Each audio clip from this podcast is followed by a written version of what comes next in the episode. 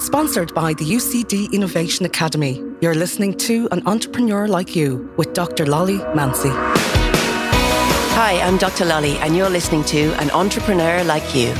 I'm an entrepreneur and a lecturer in UCD's Innovation Academy, and I teach entrepreneurship, innovation and creativity. And I believe that entrepreneurs are both born and made.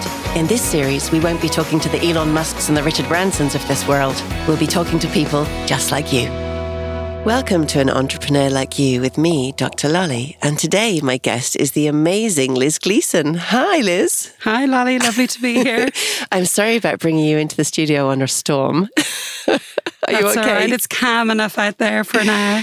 Well, storm's actually not a bad place for us to start, I suppose, because I want to tell the listeners a little bit about you. But Liz is in the sort of, I suppose, what we would call the death industry, which sounds very morbid. And how do you talk about the industry that you're in? What phrase do you give it?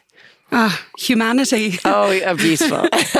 Beautiful. Yeah, the humanity industry of how we are resilient and how we survive the different peaks and troughs and changes that we go through in life. And so some of those times are stormy and some of those are sunshine storms, she says, linking it in. But first of all, before we get into the depths with it all, I wanted to sort of just ask you a few questions about how you came to be in the position that you're in, because I first came across you or became aware of you through the Innovation Academy, of course, where I work. But of course, what did you do before you came into the Innovation Academy? You want my long, sordid history? I do want the long, sordid history. Well, it's funny, I stumbled into my career, really. You know, yeah. I started off studying science in UCD and went on to do some languages, travelled the world a little, was allergic to the idea of, a contract and a full-time job. I hear you. But I ended up with a full-time job in a finance company, online payments, and I actually had a great job. I was marketing manager, event manager, and I traveled the world. So it sounds glorious. It was great. But I remember, I was always traveling. I bought a house in my 20s. And on paper, it was everything. But on a soul level, I was like, oh my God, is my purpose in life to line someone else's pockets? And, even in my 20s, I just knew there has to be more than this. And I remember putting on an event in Lima in Peru. And as you do, even that sentence sounds phenomenal. I was like, okay, I'm going to go to Cusco. And, I had some 11-year-old kid was my guide and we were on horseback and we went up to Machu Picchu and I was sitting up at the top and I remember being so aware of I'm here, but I'm not here. Yeah. It was like, I'm here, my body's here. I'm telling myself I'm here. But it was like this sense of I'm not in myself. I'm not landed in myself or in the world. And I left my job shortly after that. First of all, like there's all this pressure that we say society puts on us, but of course we put it on ourselves to reach certain markers at certain points. So by 30 or 35 or 40, I should have all of this. I should have a house. I should have had a family. I should have a career. I should be certain things. And so when you fall between the cracks of that, or you have that and it's not ticking the boxes, I think it's very difficult to actually sort of buck that trend of the sort of the shoulda, woulda, couldas, there's certain markers by which we grade ourselves of sort of I've made it to this point and I'm where I'm meant to be, whatever that meant to be means and where it comes from. And then the other thing also that I want to mention there is that to have a job that is exciting with global travel. And as you say, you're 20 and you've got a house. I mean, there's not very many people that have managed to do that at that point. It takes an awful lot of courage to say, I'm not happy, and so I'm going to make those changes. So, I haven't been to Machu Picchu. I'd like to. But I can't imagine at that age having that kind of courage. So where did that come from? Yeah, and I don't even know if it was courage as opposed to just... Elizabeth Gilbert writes about this. It's been a while since I read that article, but it's about not this, I think is the article she wrote. Yeah. And it's like, she talks about it in relation to her marriage. Yeah. She just knew she was not happy. She didn't have a plan B. Right. She didn't know where she was going to. She didn't know what lay ahead. But all she knew was, this is not okay for me. Yes. And, you know, it's taking that step forward and not having a clue what's in front of you. And I think for me, that was the case as well. It's like, I don't know what's out there, but if I don't step off the cliff, I'm never going to find out. And it was like, you know, is it Anaïs Nin says when the pain of, you know, staying shut up as a bud becomes so bad you can only bloom, you know? Oh, well, look, 100%. I have a giant peony tattoo on my shoulder here, which is sort of a second blossoming, you know, and a sort of a post-divorce moment. But no, I totally get that. And I mean, it's... Okay, let's go back to the word courage for a second there, because that's coming from the French cœur, which is heart, like kind of, is it connecting to your heart? I mean, we all have a lot of us know when things aren't right. It's a sort of a gut feeling, something's not right, but not everybody acts upon it. What made you? I don't know, maybe some of us are a little bit more heart-driven or, but for me, it's never been about what society says is right on paper. Like that's never ticked my boxes. Yeah. Doing things by the system, doing things the way we're meant to do them. Right. It's like... in a particular order. I'm so the fish that swims against that. Yeah, because it's soul destroying. I think it's soul destroying, you know. Well, I think rules were meant to be broken.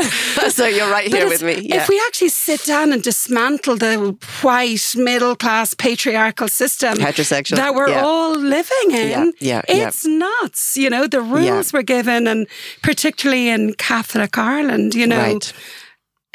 You know, I think I discovered very early on, like as a non-heterosexual person, okay, what's wrong with me? Or like, I'm not fitting in with all of these boxes. So, you know. Right. I mean, we're raised in a heteronormative society. So, you know, we know it's heteronormative because there are certain places that are designated, that are same-sex friendly or safe spaces, and they're denoted by a rainbow flag. If we didn't have a heteronormative society, we wouldn't have the need for that. Everyone would just be okay everywhere.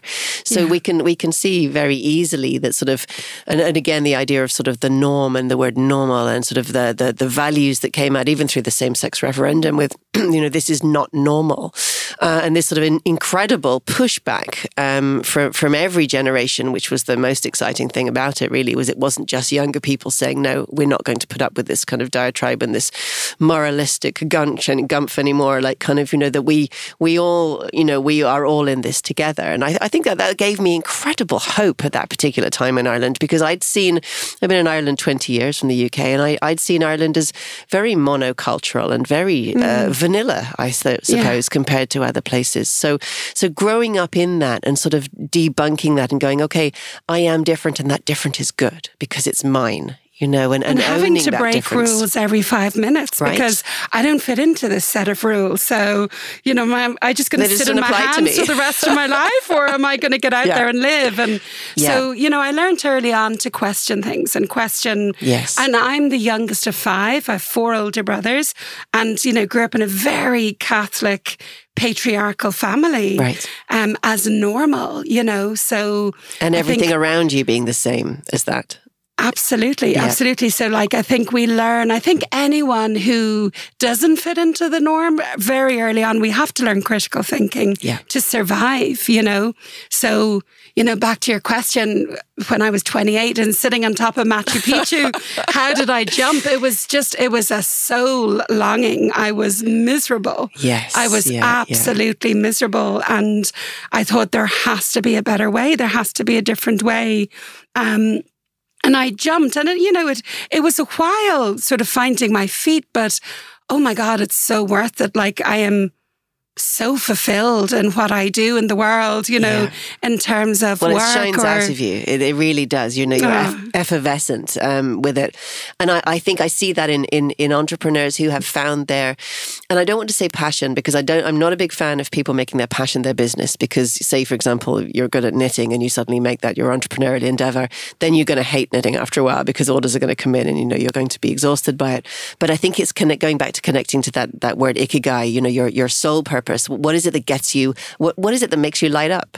you know, and so take us, before we get into that, take us to the gap then between 28 and now. What did you do straight after that, sort of not this? Yeah, it's funny. So sometime in my mid-20s, I went back to college. I did an evening course in anatomy and physiology, and it happened to come with Swedish massage. Lovely. And it's like, I love everything to do with anatomy and physiology and the body and the mind. And it was really just, I remember saying to myself, you're going to have a midlife crisis if you don't follow your passion. I went and I did this evening course while I was working in financial software. So it was actually so liberating to go from like wearing suits and being in this sort of corporate environment to wearing a t-shirt and, you know, putting on some nice chill out music and massaging people. While I was doing a master's, I did a master's in drama therapy. You're very busy. Yeah, I was doing this master's, and I was, you know, the massage just, it kind of fell into my lap. I wasn't, it was a passion. It was a hobby. It was something I really liked to do. I love connection. Yeah. I love people. I love intimacy. And that came together beautifully. But I found like it's kind of like a hairdresser, I guess, as you're massaging people, just they would share so much with you, you know. There was somebody who'd been in a really terrible accident and her husband had died and her friend also lost a husband in the same accident. And I remember massaging them and they didn't, one of them spoke a lot and one of them didn't speak at all. But I remember after a year of seeing her every week, she said, that was my anchor. You know, those weekly sessions saved my life. Thank you. And I remember, you know, just feeling just the sense of purpose and that, like this is, you know, that's just so real. But I finished the master's in drama therapy and I loved it. I loved the marriage of psychology with creativity. But I felt so underqualified. You know, people would contact me and say, my kid has selective mutism. Could you work with that? Or I was sexually assaulted. Could you support me? Or my marriage is in danger. Could you help? And I had done such a generalist course. I remember thinking, I'm not skilled enough. I don't have the tools to be able to step into this, you know. So a few kids came along and marriage and all of that. And, you know, I kind of, I was doing a lot of freelancing for a few years for people I had worked with, former colleagues. And then I decided, no, I really want to go back to therapeutic work. But I don't want to be just winging it.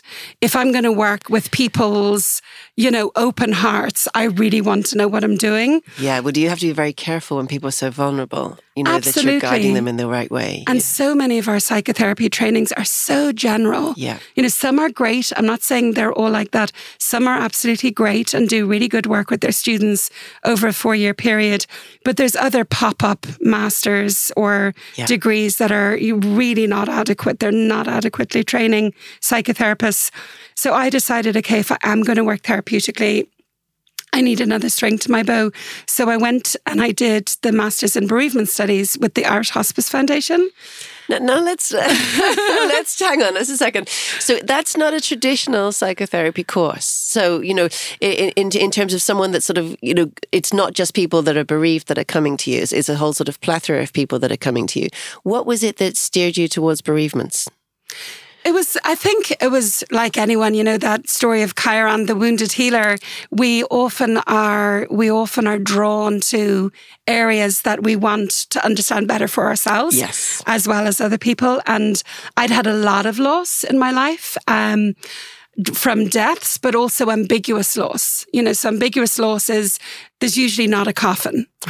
There's usually not a hearse. There's maybe even not a death, but something is missing because it's never been there, or something has been less than adequate, or, you know, it's where you're experiencing that sense of loss, but, you know, nobody else can see it in a way.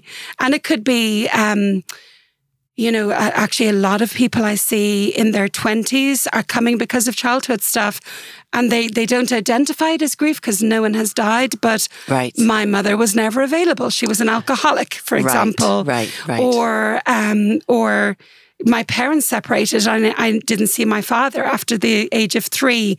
All of these ambiguous losses, nobody has died, but there's a massive hole in your life that you're grieving or yearning for. So I think in my case now, looking back, I definitely had those big holes and I was trying to understand them. And I also knew I was going to be separating imminently.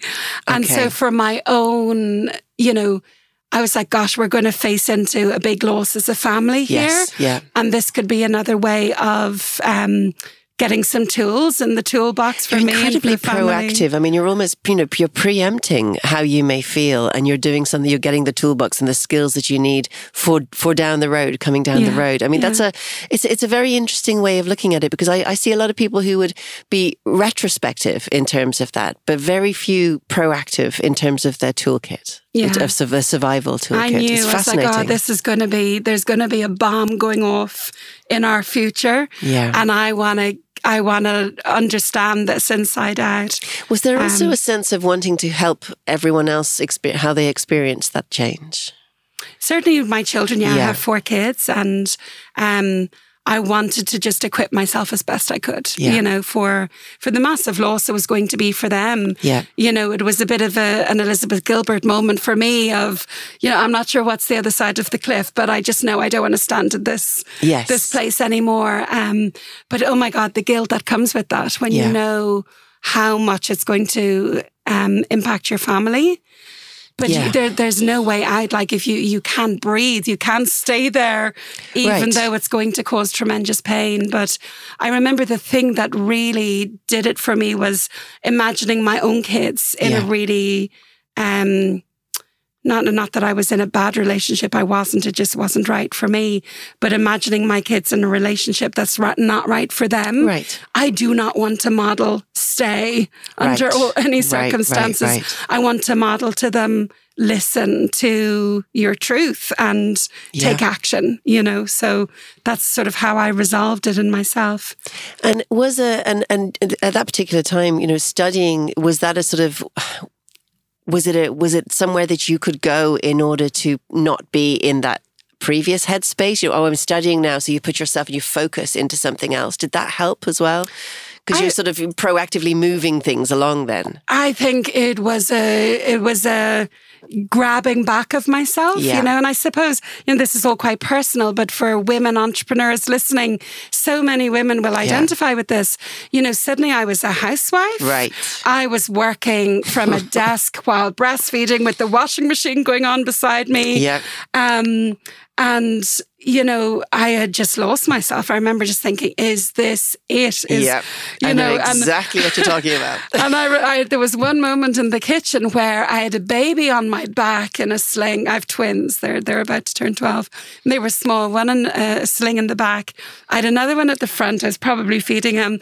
I was trying to close the oven door with my foot, and my foot got stuck. So I'm standing there balancing 2 babies, both under the age of one. My foot is stuck in the door of the oven. And my ex-husband came in and he's telling me all about his day, not even seeing that my foot's at a right angle. You're like some 1950s housewife trying to cope with everything while, like, you're pouring him a drink and listening to his sad day. Yeah, man, no. It's insane. Yeah. And even today, you know, we're faced with so many situations like that. But for me, anyway, I could not surf that wave. It was like, I'm out of here. You know, there has to be something more. So yes, going back and doing the masters was part of me just claiming myself again. Yeah, you know, getting out of the house, having a little bit of time just for you. Yeah, using my brain again. Yeah, you know, you lose confidence when you have children. Yes, and you just become a milk machine or a knit remover, or you know, all the things that we do as mothers. You know, your mind is wired slightly differently. You now become this sort of mother, you know, this lioness. You know, so we're going to take a little break, and after the break, then I want to hear about the way that you transformed moving forward. Sure, great. Your community radio for South Dublin. This is Dublin South FM. Capital Credit Union is open and lending. We are here to support our members for all their borrowing needs. Whether you need a car loan, a home improvement loan, an education loan, or even a mortgage, and with loans of up to $100,000 available, Capital Credit Union can also offer you great interest rates and benefits. To start your application today, call us on 01299 0400 or visit our website www.capitalcu.ie and submit an application. Warning, if you do not meet the repayments on your loan, your account will go into arrears. This may affect your credit rating. If you do not meet the repayments on your loan, you may lose your home. Loans are subject to approval. Terms and conditions apply. Capital Credit Union is regulated by the Central Bank of Ireland. Broadcasting from the Dundrum Town Centre, this is Dublin South FM. Sponsored by the UCD Innovation Academy. You're listening to An Entrepreneur Like You with Dr. Lolly Mancy. Welcome back to all my listeners. You're listening to An Entrepreneur Like You with me, Dr. Lolly, and my lovely, lovely guest, Liz Gleason. So Liz, I know exactly what you're talking about in terms of the how did I get here and who am I now feeling. And so many women would experience that, of sort of this recalibration of, as you say, milk machine and nitpicker, and, you know, you're spinning 1,000 plates. As your children start to grow, you become the sandwich generation then between children and older parents. And there is, I see it over and over again, with people coming to the Innovation Academy, this loss of identity, but also they haven't any idea really where they could go or how they might proceed to reclaim themselves. So what steps did you take? You're doing a master's in bereavement counselling. Your separation occurs. Then what happens? Yeah, so I took a gap year. I went back and did my second year. A gap year. Oh, I took a gap year to separate and go through that. And then I went back and I did year 2 of the master's. By the time I'd finished my master's, I had a full clinical practice. Amazing. So it was back to, 7 years. Previously, I'd qualified as a therapist, a creative arts therapist. But like I said, I did not feel qualified enough. Putting the 2-year master's in bereavement studies really gave me the confidence then to work with people. And I think mostly someone asked me recently, when did you stop doubting yourself? Mm. And it was when people started saying, I've been to 3 other therapists. Right. Now I found my therapist, and people would come and they would stay. Yes. And people would come, they'd do their work and they'd go, thank you, I feel better. I feel, I feel grounded. That's done something for me. So that's when I knew, okay, I'm in a good spot here. I get this, I understand this experience. And the grief, my own background is a huge amount to do with that, but also the education, the bereavement studies. So I was working, as I said, as a grief therapist and, quite a small practice. And I decided to do the Innovation Academy because I felt this is too small. I'm starting from scratch every time someone walks in the door and they go, oh my God, I've just had an explosion in my life. Yes. My husband has died. My child has died. I've separated. I've just had my 3rd miscarriage, whatever it is. Yeah. People were coming and going, there's something wrong with me. And I thought, this is crazy that everyone thinks that what they're experiencing is not normal. Right. Because it's not fitting into the happy, heteronormative, patriarchal, lovely, shiny society that we're all signing up to. Yeah. So I thought I really need to do something differently here. Went to UCD. That was really pivotal. I developed Shapes of Grief, the brand, over those 4 months in the Innovation Academy. So you did the postgrad cert in creativity, innovation and entrepreneurship? Yes. Yeah. No, innovation, entrepreneurship and enterprise. An enterprise, okay. Yeah. And that's a Springboard funded course over 6 months, is it?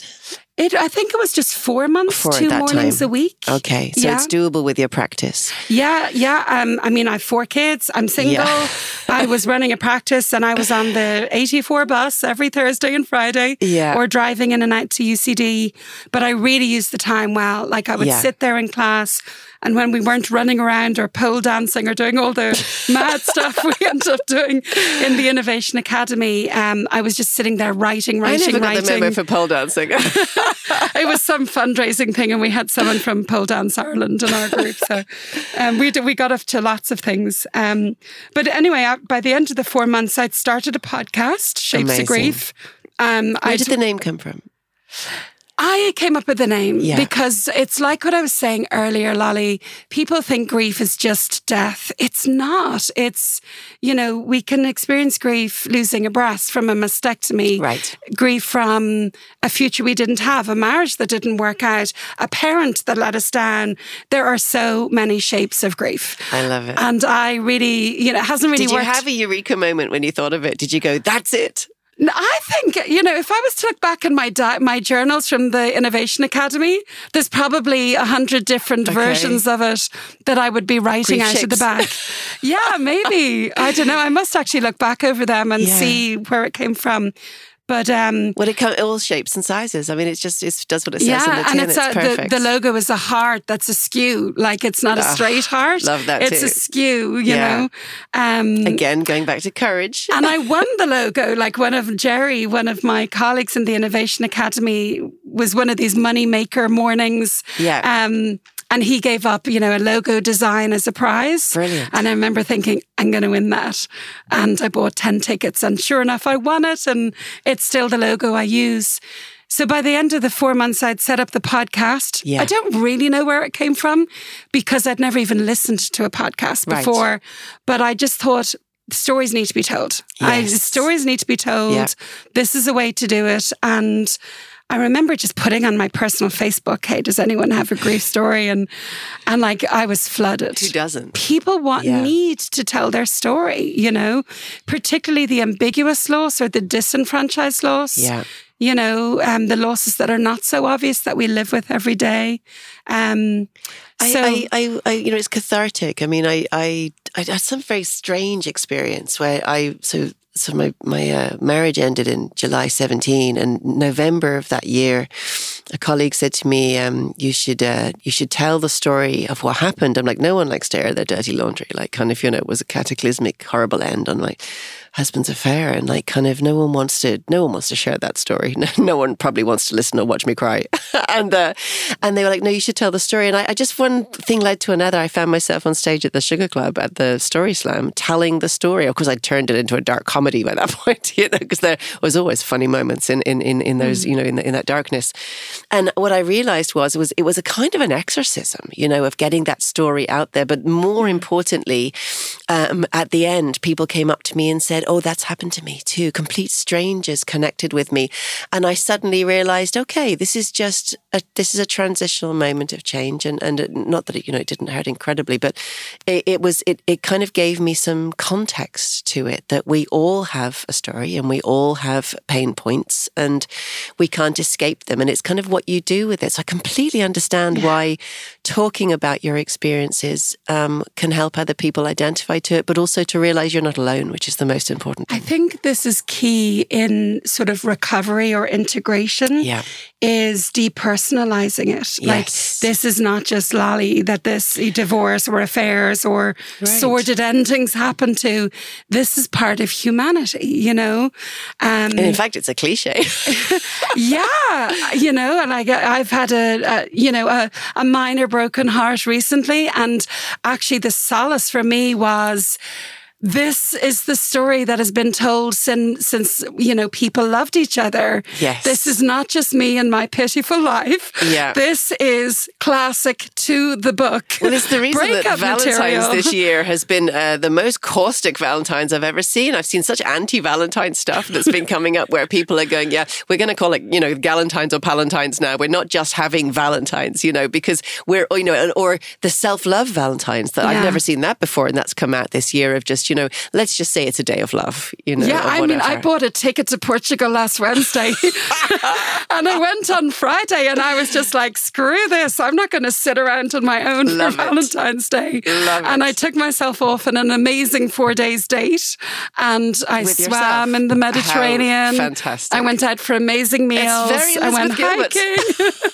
I absolutely love it. It's, you know, it's big magic. It's get out there and just do this for yourself. Yeah, you know? Yeah. But it's depersonalizing the experience, you know, and remembering this isn't just my tragic life. This has happened since time immemorial. It's part of the tapestry, you know? Of it all. Yeah. And I think it does. It's like helps us to lean back into you know, humanity. But that's what the podcast does then. Yeah. You know, when you listen to 3, 4, 5 episodes and you're hearing the same thread in every one, yes. You go, okay, this isn't just me. It's not just that I'm getting this wrong or I'm not broken. This is a thing that happens humans when they love and then they lose, you know, and it can be incredibly empowering for people. People can get very stuck, and myself included in that, like kind of can get very stuck on the idea of sort of self-preservation, I think, and like avoiding going into situations or relationships or experiences because they don't want to get hurt.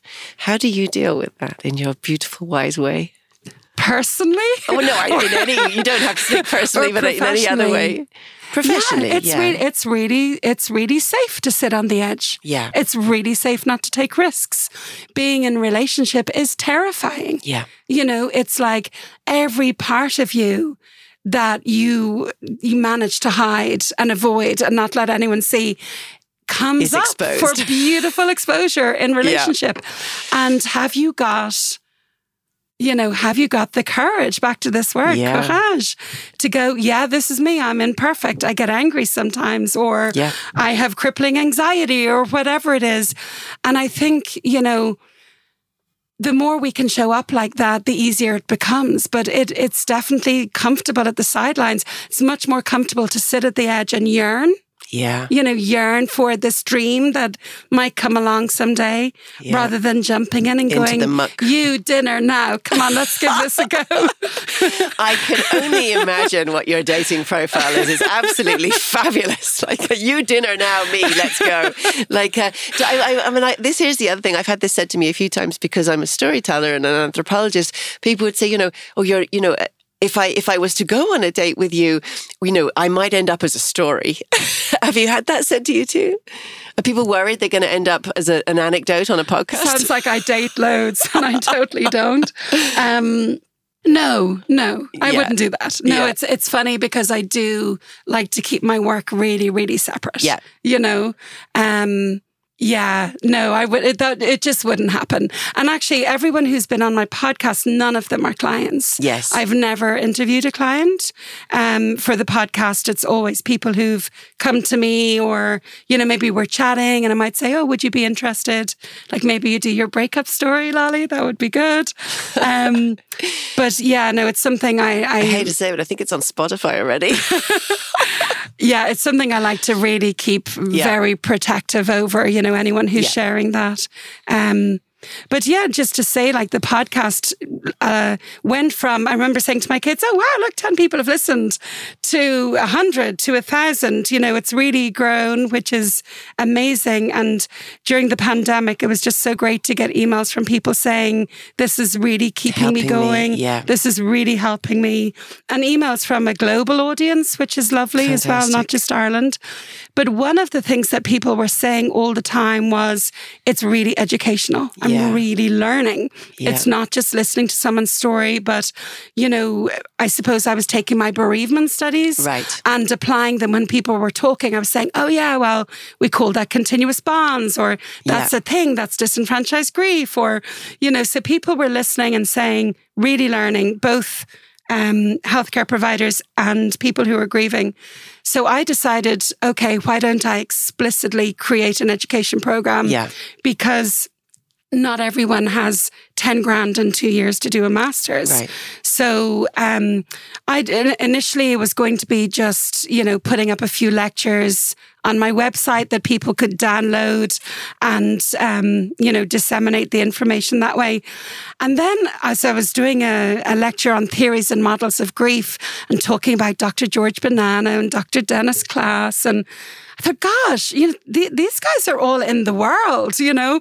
And I found myself just emailing going, hey, I'm doing this thing and could I talk to you for it? And before I knew it, why not, you know? Yeah. Yeah, like, what's the worst that could happen is they go, no, sorry. They don't respond. They're exactly right. And, you know, one of the people so first of all, I got all the grief theorists, amazing. They're all human like us. Right. This is the thing. Everybody's just a human. Are you reaching out to them on LinkedIn or how do you contact them? I Googled them and I got their email. I sent them an email. Hey, my name's Liz. And, you know, is this something you'd contribute to? And they're delighted. We've all got egos. Yeah. We all love being asked to contribute our wisdom. So suddenly there I am doing my lecture on theories and models of grief with all the grief theorists then in interview afterwards. Yeah. And then I remember Dr. Irvin Yalom. So he's a really well-known psychotherapist. He's like the god of psychotherapy, known around the world. He's 92 now. And his wife died last year. And Tim and Marilyn, his wife, wrote a book together about her illness and how they were processing it, then her death. And I remember thinking, I wonder what Irvin Yalom speak to me, you know, and he's somebody I came across 20, 25 years ago and inhaled his books and was like, oh my God, this is amazing. And I wrote to him and he said, yeah, sure. Incredible. But the amount of people who've said, oh my God, you got Irvin Yalom. How did you do that? It was like, I asked him. I asked him. Yes. You know? It's this idea of approachability, but also you're 100%, 110% authentic. You know, you just are you. And you're like, how about two humans have a conversation, you know, without all the bells and whistles and the agents and everything else. And that, I think, is what resonates so much for people. You have recently received the Social Impact Award. Tell us about what that means. That was great. So Social Entrepreneurs Ireland. Yeah. Somebody told me about it. I put in an application and got through, you know, a couple of rounds.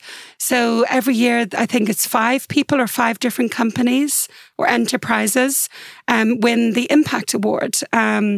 So basically, it's if you have an enterprise that has society at its heart, it's going to improve some part of society, you can apply. I think they're opening up for applications soon, actually. And it's a brilliant 9-month course. I suppose similar to the UCD Enterprise Academy, except it's much more targeted. So I have mentoring every second week, funding, I think it's €20,000 worth of funding, and then €20,000 worth of mentoring. That's incredible. So POR workshops. So that's been amazing. But for me, the most amazing thing was just having people outside me say, what you're doing is really vital. What you're doing is amazing. I needed to hear that because I'm a mum, I have 4 kids, I'm serving my clients, like I show up for everyone. Yeah. And then just have someone else go, you know, this is really worthwhile. We all need a little bit of external validation every now and again. Of course we do. And the guys there, they've been amazing. Like there's a whole team there. But they really show you your limiting beliefs as well, because I was like, I really could use some help, some support, but I don't have the money to employ someone. They're like, why don't you get a volunteer? It's like, who'd want to volunteer for free? Come on, let's try it. They helped me write a job description. I now have 4 volunteers working with Shapes of Grief on social media, behind the scenes on the website. I'd never have done that without them, you know. The funding then has been great. I've put it 100% back into Shapes of Grief. You know, I've developed an animation that's going to be launched at the end of March. Incredible. And there's a big launch happening in the Whale Theatre at the end of March as well. Broadcasting from the Dundrum Town Centre, this is Dublin South FM. Are you part of a local community group or representative organisation active in the Dun Laoghaire-Rathdown area? Why not join a network of over 400 such groups in the Dun Laoghaire-Rathdown Public Participation Network? You can join the group, influence local policy, get regular updates about funding and other opportunities, connect with other groups like yours, publicise your group and even get free training and support. Make sure your voice is heard through DLR Public Participation Network as a registered group in the county. Dun Laoghaire-Rathdown Public Participation Network. For full information, find us online at dlrppn.ie. That's dlrppn.ie. Broadcasting to South Dublin on 93.9. This is Dublin South FM. Sponsored by the UCD Innovation Academy. You're listening to An Entrepreneur Like You with Dr. Lolly Mancy. So Liz, one of the things I want to have a chat with you about is where our businesses intersect, because we're two female entrepreneurs. In fact, I know we're two entrepreneurs. I do get very tired of saying female entrepreneurs. I think it's unnecessary, but you know, it's clearly obvious. We're two entrepreneurs sitting here having a chat. You have Shapes of Grief. I have the Irish Institute of Celebrants. I also have another company, My Way Funerals. And I think what I'm trying to do with that is I'm trying to have a look at, as we become more secular in Ireland, what are the needs that aren't being met? And what I've found through celebrancy, which is people doing funerals for people sort of outside of the church. So you would have the humanists, you would have the clergy, but now there's a section in the middle of sort of what we call civil celebrants, and my company would be training them. What we're seeing is people wanting more personalization in funerals, but also a much more authentic-led approach to that funeral. So that they would like, you can call it life tribute or a eulogy is more standard perhaps, but they would like that life truly reflected rather than a sort of a sanitized version. We've all been to funerals where you don't recognize the person being talked about by the priest because they're like, hang on a minute, he was a fine upstanding member of the community. And you're like, really, did you meet him? Because he was a wild man, you know, so a whiskey-drinking philanderer. Perhaps, you know, so it's coming down to that personalization that's coming through all aspects of society. But in death, it's very interesting because one of the last areas, I suppose, to modernize we've had in this country. The funeral director came from an undertaker, which was the person to undertake a task. It was often a carpenter. They became funeral directors and professionalized at the turn of the century. Very much male-dominated, very family, family companies. And we're now sort of starting to see a bit of a shift in that as the funeral industry becomes more modern, as they're dealing with less people wanting to go into the church, more people wanting to have large funerals, but more personalized and perhaps a celebrant to create those funerals.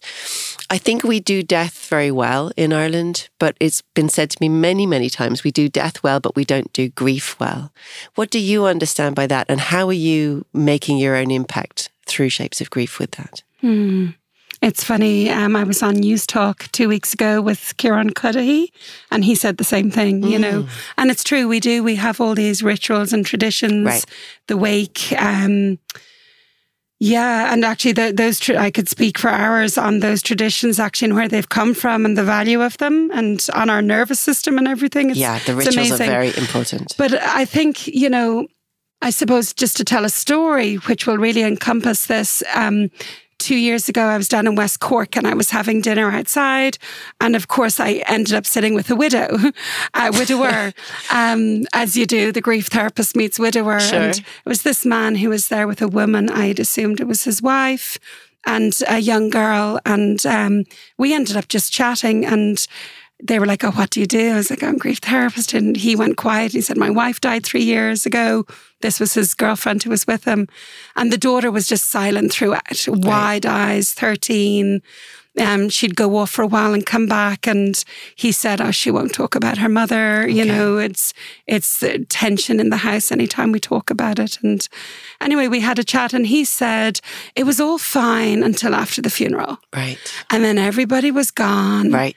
And he just described how lonely it was, you know. And I think that's what people don't realize. They think that, you know, we have to get over the funeral. That was an event that happened in March 2020. Right. They don't understand that grief is a process, that year one, like when you've had a significant loss, well, first of all, just to say in grief, everybody needs support from community, family, friends, information, normalization, acknowledgement of the loss. Everybody needs that.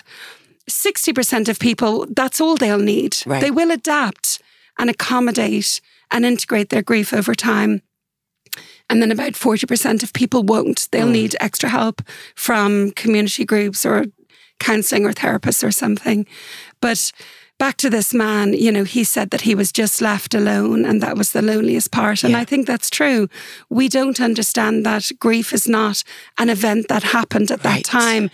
It hits us like for a year afterwards, more or less. I mean, there's no timeline to these things. It's like we're just surviving. It is like I say to people all the time, it's like someone takes a sledgehammer to your nervous system. and you're just, you know, in this that really... That was post-breakup. You're exactly describing what I went through post-breakup. Yeah. It is literally like a bomb goes off inside you. You are consumed by it. There's no respite. Yeah, I was the same post-breakup as well. Even though I wanted it, I still went through all of that. It's shocking. You're in shock. I would go as far as to say trauma in some cases. Yes, I agree. You know, certainly when there's a third party, there was in my case as well, who came in at the very last minute. It causes such shock. We're just surviving year one. We're getting through the first birthday, the first anniversary, this time last month, this time 6 months ago. The first of everything's the worst. And then you get through all of that and you go, and then it's like, oh man, I have to do that again. Yeah. I have to do all that again. And there is a settling of the nervous system, I think, that happens. But then what happens is the grief comes up. Yeah. The permanence of, this is my life again now. Yeah. I haven't just got over that and now I've bounced back and I'm fine. Right. You never go back. You're forever changed. Yeah. You never go back. And, you know, these are all the secondary losses we talk about. There's the primary loss, which is the death of someone you love or the end of a relationship. But it's the loss of who you were beforehand. Yes. Who you were in society. It's not easy being a separated woman in Irish society. You're looked on as if you're broken. Yeah. We use that language, a broken home, a broken family. Yeah, yeah. You are treated differently. Yes. Suddenly all your friends are other single women, you know? You don't see the same couples you used to like. It's a profoundly life-altering experience, whether someone dies or through breakup. So... yeah, it is hugely impactful in our lives. And I think people really don't understand that. Nobody, did anyone give you a card when you divorced, when you separated? No.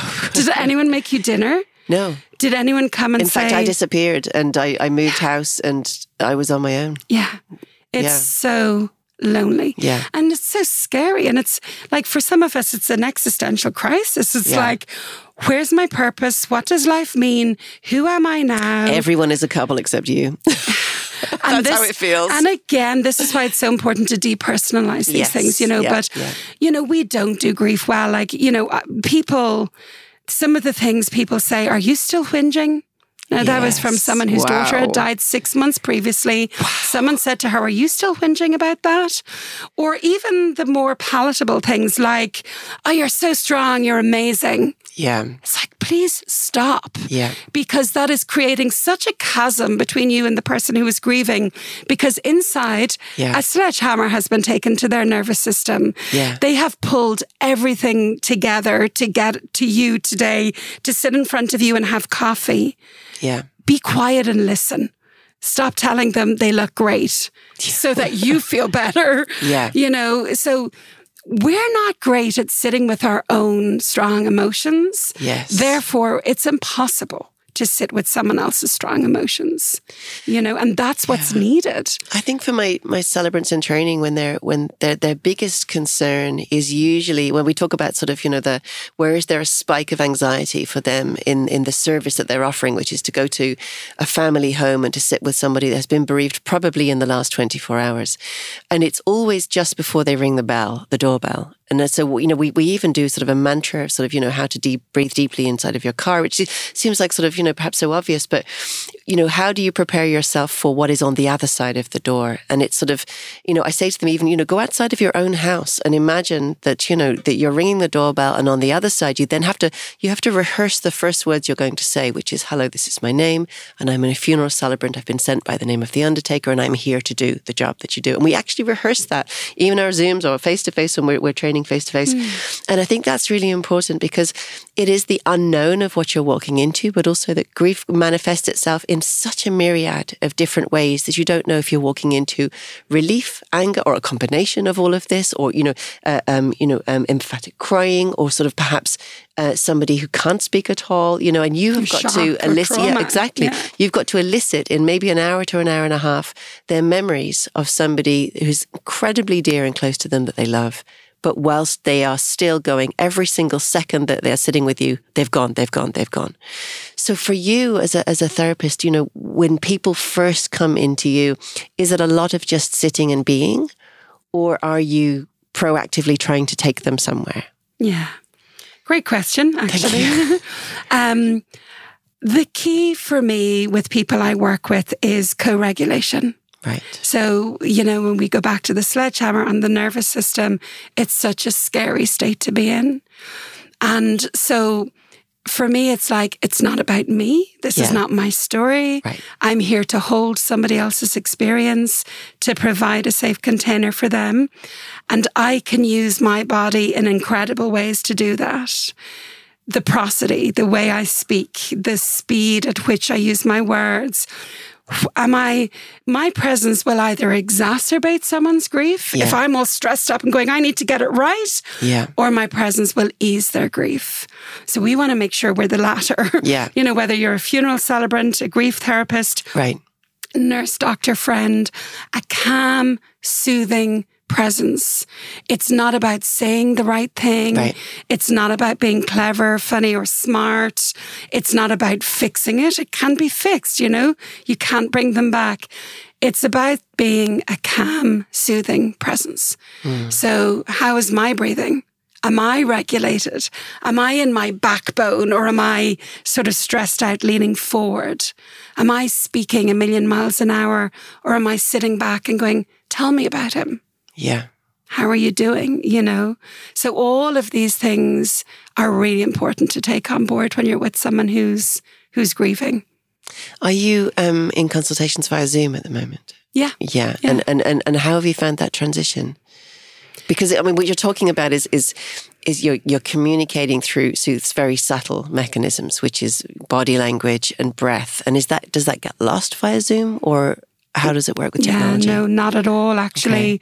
And I really wondered about that. Yeah. But again, if we think about it, and I often liken, grief is so different. And remember, again, most people will be fine in time. Fine's an awful word, sorry. Yeah. Most people will accommodate their grief over time, but some don't. And it's when we have that real shock, you know, because someone's died prematurely or suddenly, or, you know, so something is not right, perhaps with who died or how they died.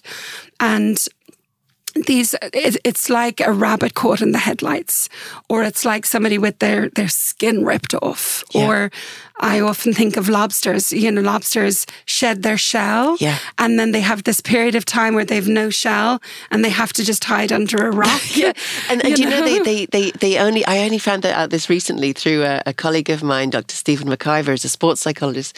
He said that actually they feel stress when their shell is too tight, and it's this response to the stress that causes the change. And I'm like, of course it is. It makes so much sense.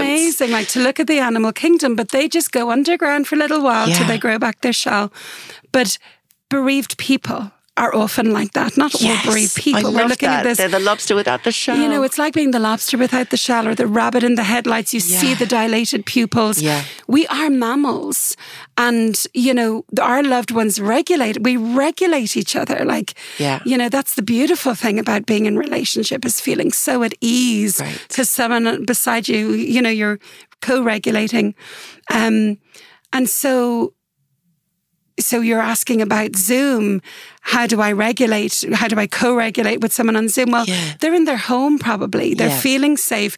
They're not having to come out from under their rock and travel out to Greystones and come into a strange cabin and meet a new person. Yes. So that can be a benefit for some people, you know, that they get to stay where they're already feeling safe.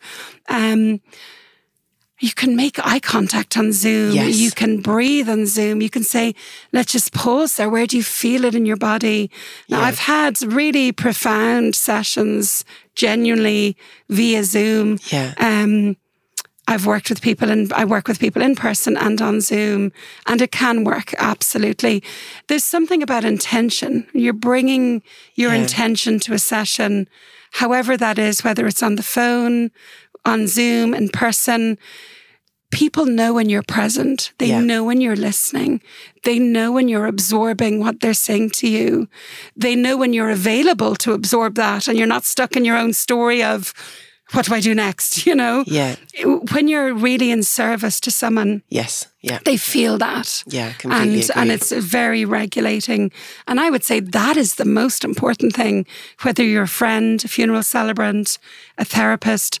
Can you just sit and be and bear their pain? Yeah. That bear their pain without trying to fix it or make it better. Yeah. Put a hand on their back. I'm here. You're safe. This is okay.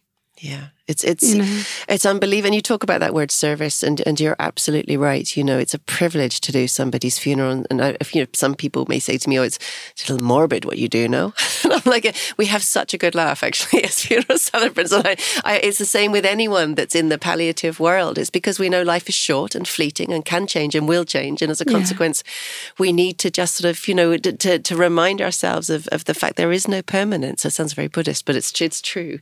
What do you do to be able to bear that and to be in service for people? How do you switch off? Because obviously I know that, you know, professionally you're boundaried, but, you know, I'm a great avid nature walker into the moment, a bit of weightlifting, which I love. At the same time, also the forest is my place as much as I possibly can. What's your secret to just sort of balancing yourself out? Yeah, well, I think it's attitude as well. It's like, I'm not there to fix anyone. I am there to accompany. It's like a Sherpa. Love that. A soul Sherpa. I've never thought of that before, but I love it. Soul Sherpa, that's nice. Yeah, it's like it is to be of service. I remember just once feeling wobbly about someone I was going to support, and it was a little girl and she was going to die. She was 6, and at the time I had two 6-year-olds, so it was very close to home. Yeah, it's tough. And I remember thinking, oh God, you know, am I able for this, you know? But how I did it was just like, okay, there's so many people who would balk at this, who don't want to go near this family, who've been told their child's about going to die imminently in the next few months. Right. And, you know, can I be someone who doesn't run a mile? Can I be someone who steps in and listens and what's needed and how can I support here? And it was just such beautiful work. It was heartbreaking. I'm not going to lie. Of course. But I didn't think about that. You know, so many people close to them were grieving this imminent loss. This was not my loss. It was not my story. Yes. I was able to step in and just go, wow, how amazing that I could actually be someone who doesn't crumble or doesn't cry or could be a pillar for them at this really hard time. Yeah. So it is, it's hanging up the ego and not being superwoman, I'm in to save this family, or it's hanging up the ego and just really committing yourself to be of service in whatever way that would be. And I remember the mum saying to me one day, she's always wanted a rabbit. I was like, no bother, Tuesday I'll have it, you know. And we had rabbits there for like 3 days. And, you know, it was just like, you would do anything. Yes. I would do anything for you right now, you know, to help you through this. And I think, you know, nearly without exception, everyone who comes to me for grief therapy, they will mention the nurse or the celebrant or the doctor who was kind. Yeah.